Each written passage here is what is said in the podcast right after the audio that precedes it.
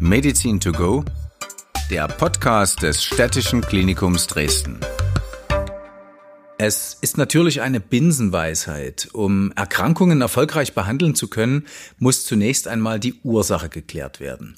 Das ist allerdings vor allem bei neurologischen Erkrankungen nicht immer so einfach. Also bei Erkrankungen des Hirns, des Nervensystems oder des Rückenmarks. Professor Dr. Florian Stockhammer von der Klinik für Neurochirurgie am Städtischen Klinikum Dresden hatte jüngst den Fall eines Bundesligasportlers, der plötzlich nicht mehr springen konnte. Herr Professor Stockhammer, können Sie den Fall bitte kurz schildern? Ja, Herr Fritsch, erstmal vielen Dank für die, äh, fürs Interesse am Fach der Neurochirurgie, was ja jetzt sicherlich nicht das größere äh, Fachgebiet ist, aber wir behandeln halt eben mit den Wirbelsäulenerkrankungen durchaus als etwas, was einen jeden im Leben irgendwann mal heimsucht. Ja, ein Fall, den ich Ihnen mitgebracht habe, der ist ein, ein junger Bundesliga-Sportler, der halt im Rahmen seiner Leistungs, äh, ja, festgestellt hat, immer weniger springen zu können und hat sich dann zu einem Neurologen begeben. Die Neurologen sind ja konservative Mediziner, die halt äh, Diagnostik betreiben und dieses neurologische Problem wurde von dem Neurologen auf das Rückenmark bezogen und der junge Mann hat dann ein MRT bekommen und dort hat man gesehen, dass ein Bandscheibenvorfall im Brustwirbelbereich ihn aufs Rückenmark gedrückt hat. Das Rückenmark hat eine, eine direkte Verbindung zum Hirn? Das Rückenmark ist halt verlängerter Teil des, des Hirns und ist dafür verantwortlich, dass wir unsere Beine bewegen können. Und ähm, Bandscheibenvorfälle, das kennt ja nun jeder, das ist auch eine sehr häufige Erkrankung, die aber sehr selten, also etwa ein Prozent aller Bandscheibenvorfälle treten in der Brustwirbelsäule auf, sodass das halt eben eine Rarität ist, die natürlich für diesen Profisportler eine eindeutige Konsequenz hatte. Heißt, er konnte, wie Sie geschildert haben, keine Leistung mehr bringen. Was, was haben Sie unternommen?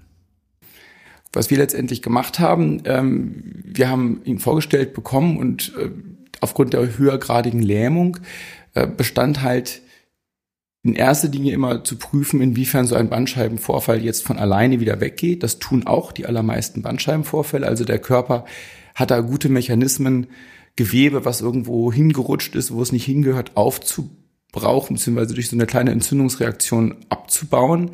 Und so ist es auch bei den Bandscheibenvorfällen so, dass 80 bis 90 Prozent ohne eine Operation dann besser werden. Bei ihm war es halt eben eine sehr hochgradige Lähmung. Er konnte gar nicht mehr so richtig laufen, lief so wie, wie auf Eiern.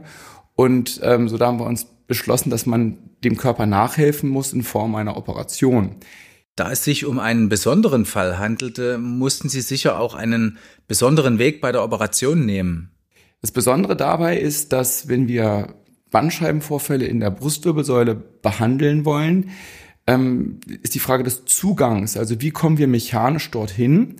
Und wenn man jetzt von hinten eine Bandscheibe operiert, wie man es jetzt im Lendenwirbelbereich gut machen kann, hat man im Brustwirbelbereich das Problem, dass zwischen dem Bandscheibenvorfall und dem Zugang, also dem Hautschnitt im Wesentlichen, das Rückenmark liegt. Das Rückenmark ist sehr empfindlich und man kann das nicht einfach zur Seite drücken, so ist man gezwungen, im Rückenmarksbereich entweder von vorn oder von der Seite zu kommen. Und im Brustwirbelbereich würde das bedeuten, dass man halt so seitlich über der Flanke einen Zugang wählt und ein Stück durch den ja, Thorax, also durch den Brustwirbelraum durch muss.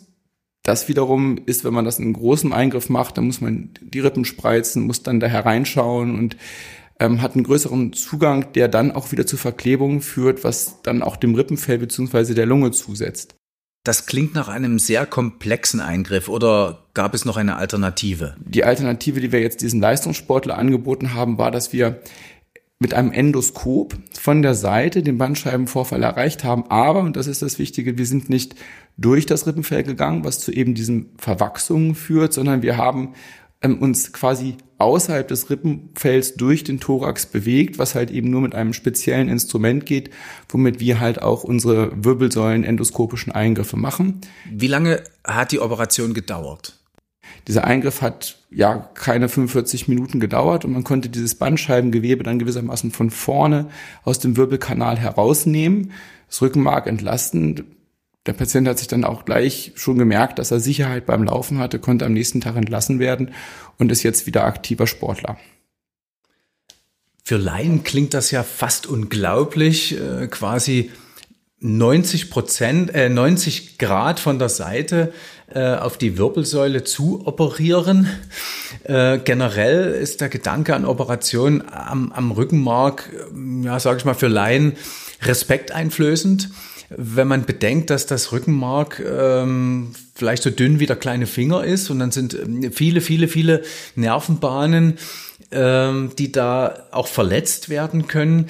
Wie können Sie den Patientinnen und Patienten die Angst nehmen oder sagen wir mal so, woher nehmen Sie den Mut, da äh, so zu operieren? Ja, ja, Mut ist eigentlich durchaus mein schlechter Ratgeber. Also es ist immer, auch Angst ist, denke ich, auch etwas schwierig. Wir sehen das eher etwas emotionsloser und rationaler. Das heißt also, wir haben ja eine Kenntnis der Anatomie und ähm, wir haben entsprechende Vergrößerungsverfahren. Wenn wir mit einem Operationsmikroskop oder mit einem Endoskop arbeiten, dann äh, arbeiten wir so auf dem Niveau eines Uhrmachers. Und dann sind auch anatomische Distanzen von wenigen Millimetern sind dann ein großer Sicherheitsbereich, in dem man sich bewegen kann. Äh, wir haben auch die Möglichkeit, in Narkose gerade vom Rückenmark zu überprüfen. Also schwierigere Operationen am Rückenmark machen wir unter einem sogenannten Monitoring. Also es geht dann damit, dass wir die elektrische Leitfähigkeit von gewissen Nervenimpulsen bei der Operation messen. Das heißt, man macht dann so eine Verkabelung und dann wird über ähm, Stromreize in der Narkose am Kopf abgeleitet, also gereizt und an den Beinen in der Muskulatur abgeleitet und eine Verzögerung der Leitungs Bahnen beziehungsweise das, was da ankommt, das gibt uns ein Indiz dafür, dass man zum Beispiel ein Rückenmark etwas sehr drückt oder ein Problem damit hat. Das heißt also, wir sind nicht komplett im Blindflug, also wir wissen, wo wir sind, anhand der Anatomie und anhand der guten Vergrößerung und anhand der Funktion. Das ist an sich sehr sicherer Eingriff, den wir da sehr unemotional betrachten können. Sie leiten ja die Klinik für Neurochirurgie und sind deutschlandweit auch einer der wichtigsten Experten in Sachen Hirnchirurgie. Ähm, was ist eigentlich Neurochirurgie? Ja, das äh, ist eine sehr, sehr gute Frage. Da bin ich Ihnen sehr dankbar drum. Also die Neurochirurgie im englischen, im angelsächsischen Bereich werden die gerne als äh, Neurological Surgeons bezeichnet. Also dass wir dann die Chirurgen der Neurologen sind. Und das liegt daran, dass wir mit den Kollegen der Neurologie eigentlich die ähnlichen oder gleichen Krankheitsbilder behandeln und ähm, wir aber, wenn man so möchte, die chirurgische Exekutive dazu sind. Ja, wir diagnostizieren auch unsere Erkrankung, aber wir haben ein sehr, sehr enges Zusammenarbeiten in der Neuromedizin. Wenn man das ganze Dreiergespann noch komplett machen möchte, dann möchte man den Neuroradiologen noch reinbringen. Und ähm, so haben wir halt eben Erkrankungen, die mit neurologischen Symptomen, wie zum Beispiel einer Rückenmarkskompression, einer Nervenkompression auffällig sind. Dann aber auch die Wirbelsäule als Ganze, das statische Probleme der Wirbelsäule dann eben doch mit hineinkommen und im Kopf selbstverständlich die gesamten Hirnerkrankungen, ob das jetzt Verletzungen sind, Hirntumoren, Hirnblutungen, die dann über neurologisches Symptom auffällig werden.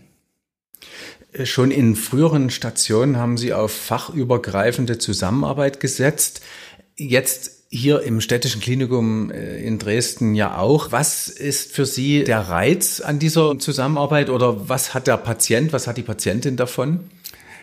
Das ist ganz wichtig und es ist auch ganz wichtig, dass halt die Fachgebiete sich nicht immer alleine für ja zuständig zeigen, sondern dass man halt aus verschiedenen Gründen die Nachbardisziplin mit an. Da gibt's, sag ich mal, zwei grobe Gruppen. Das eine ist, gerade in der Chirurgie halten wir uns häufig äh, sag ich mal, in Zuständigkeitsgrenzgebieten auf. Also ganz wichtig zum Beispiel, wenn wir durch den Brustkorb einen Bandscheibenvorfall operieren und so ein Patient zum Beispiel Vorerkrankung hat oder durch den Eingriff es zu Komplikationen kommt, brauchen wir eine enge Zusammenarbeit mit unseren Thoraxchirurgen, die tagtäglich durch den Brustkorb operieren.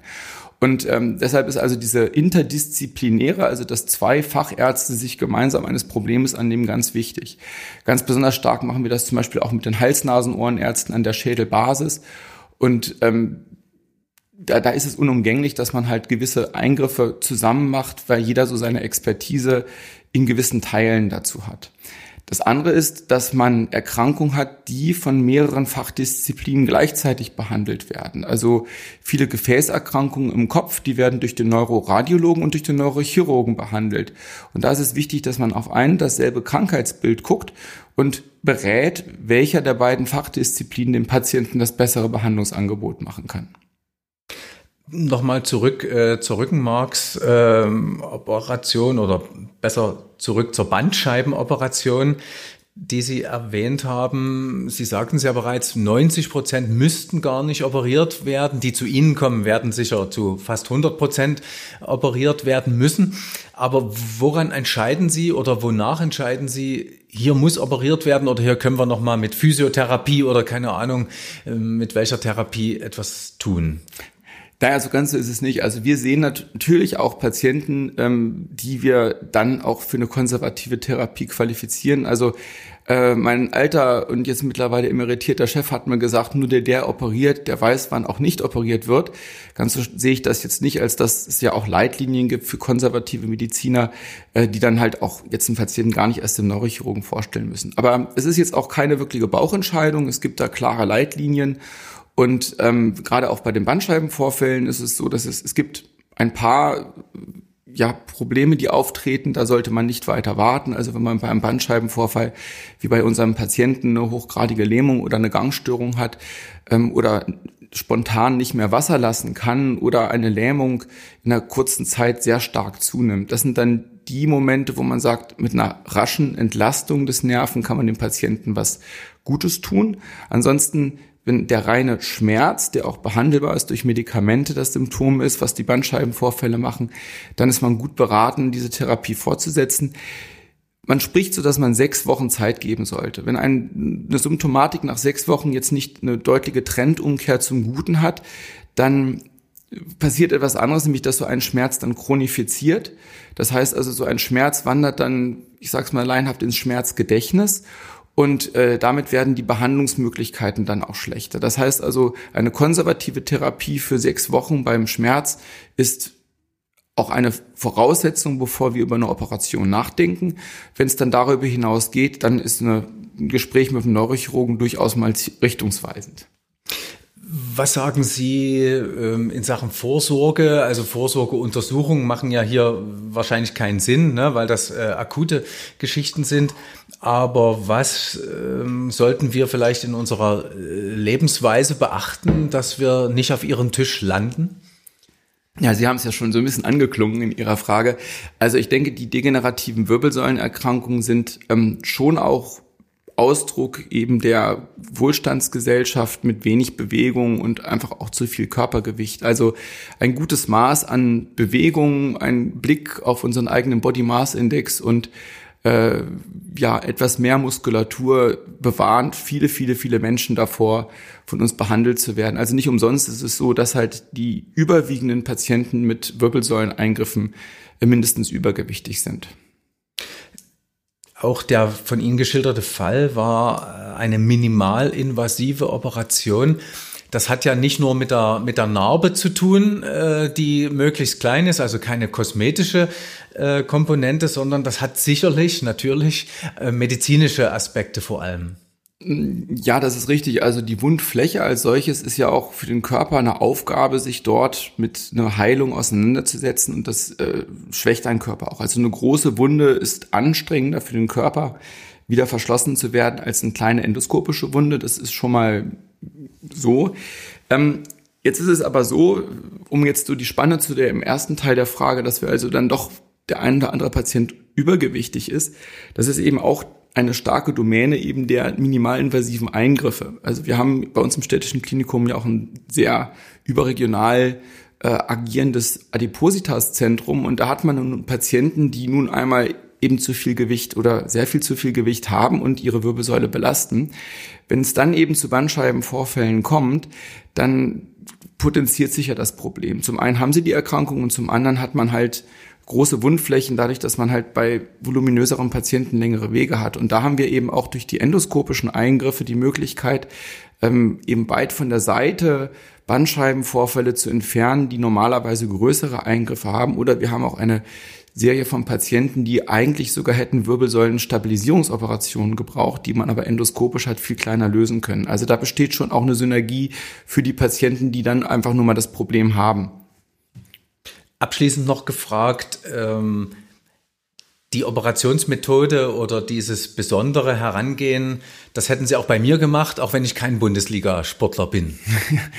Ja, so, sofern Sie die, die Erkrankungen, die Indikation dafür hätten. Also das ist jetzt keine Behandlung, die privilegiert ist. Das ist ja auch das sehr Schöne an diesem System, was wir hier äh, in äh, Deutschland haben mit den gesetzlichen Krankenversicherungen. Also jeder, der gesetzlich versichert ist, kriegt hier die absolut beste Behandlung und da ist keiner ausgenommen.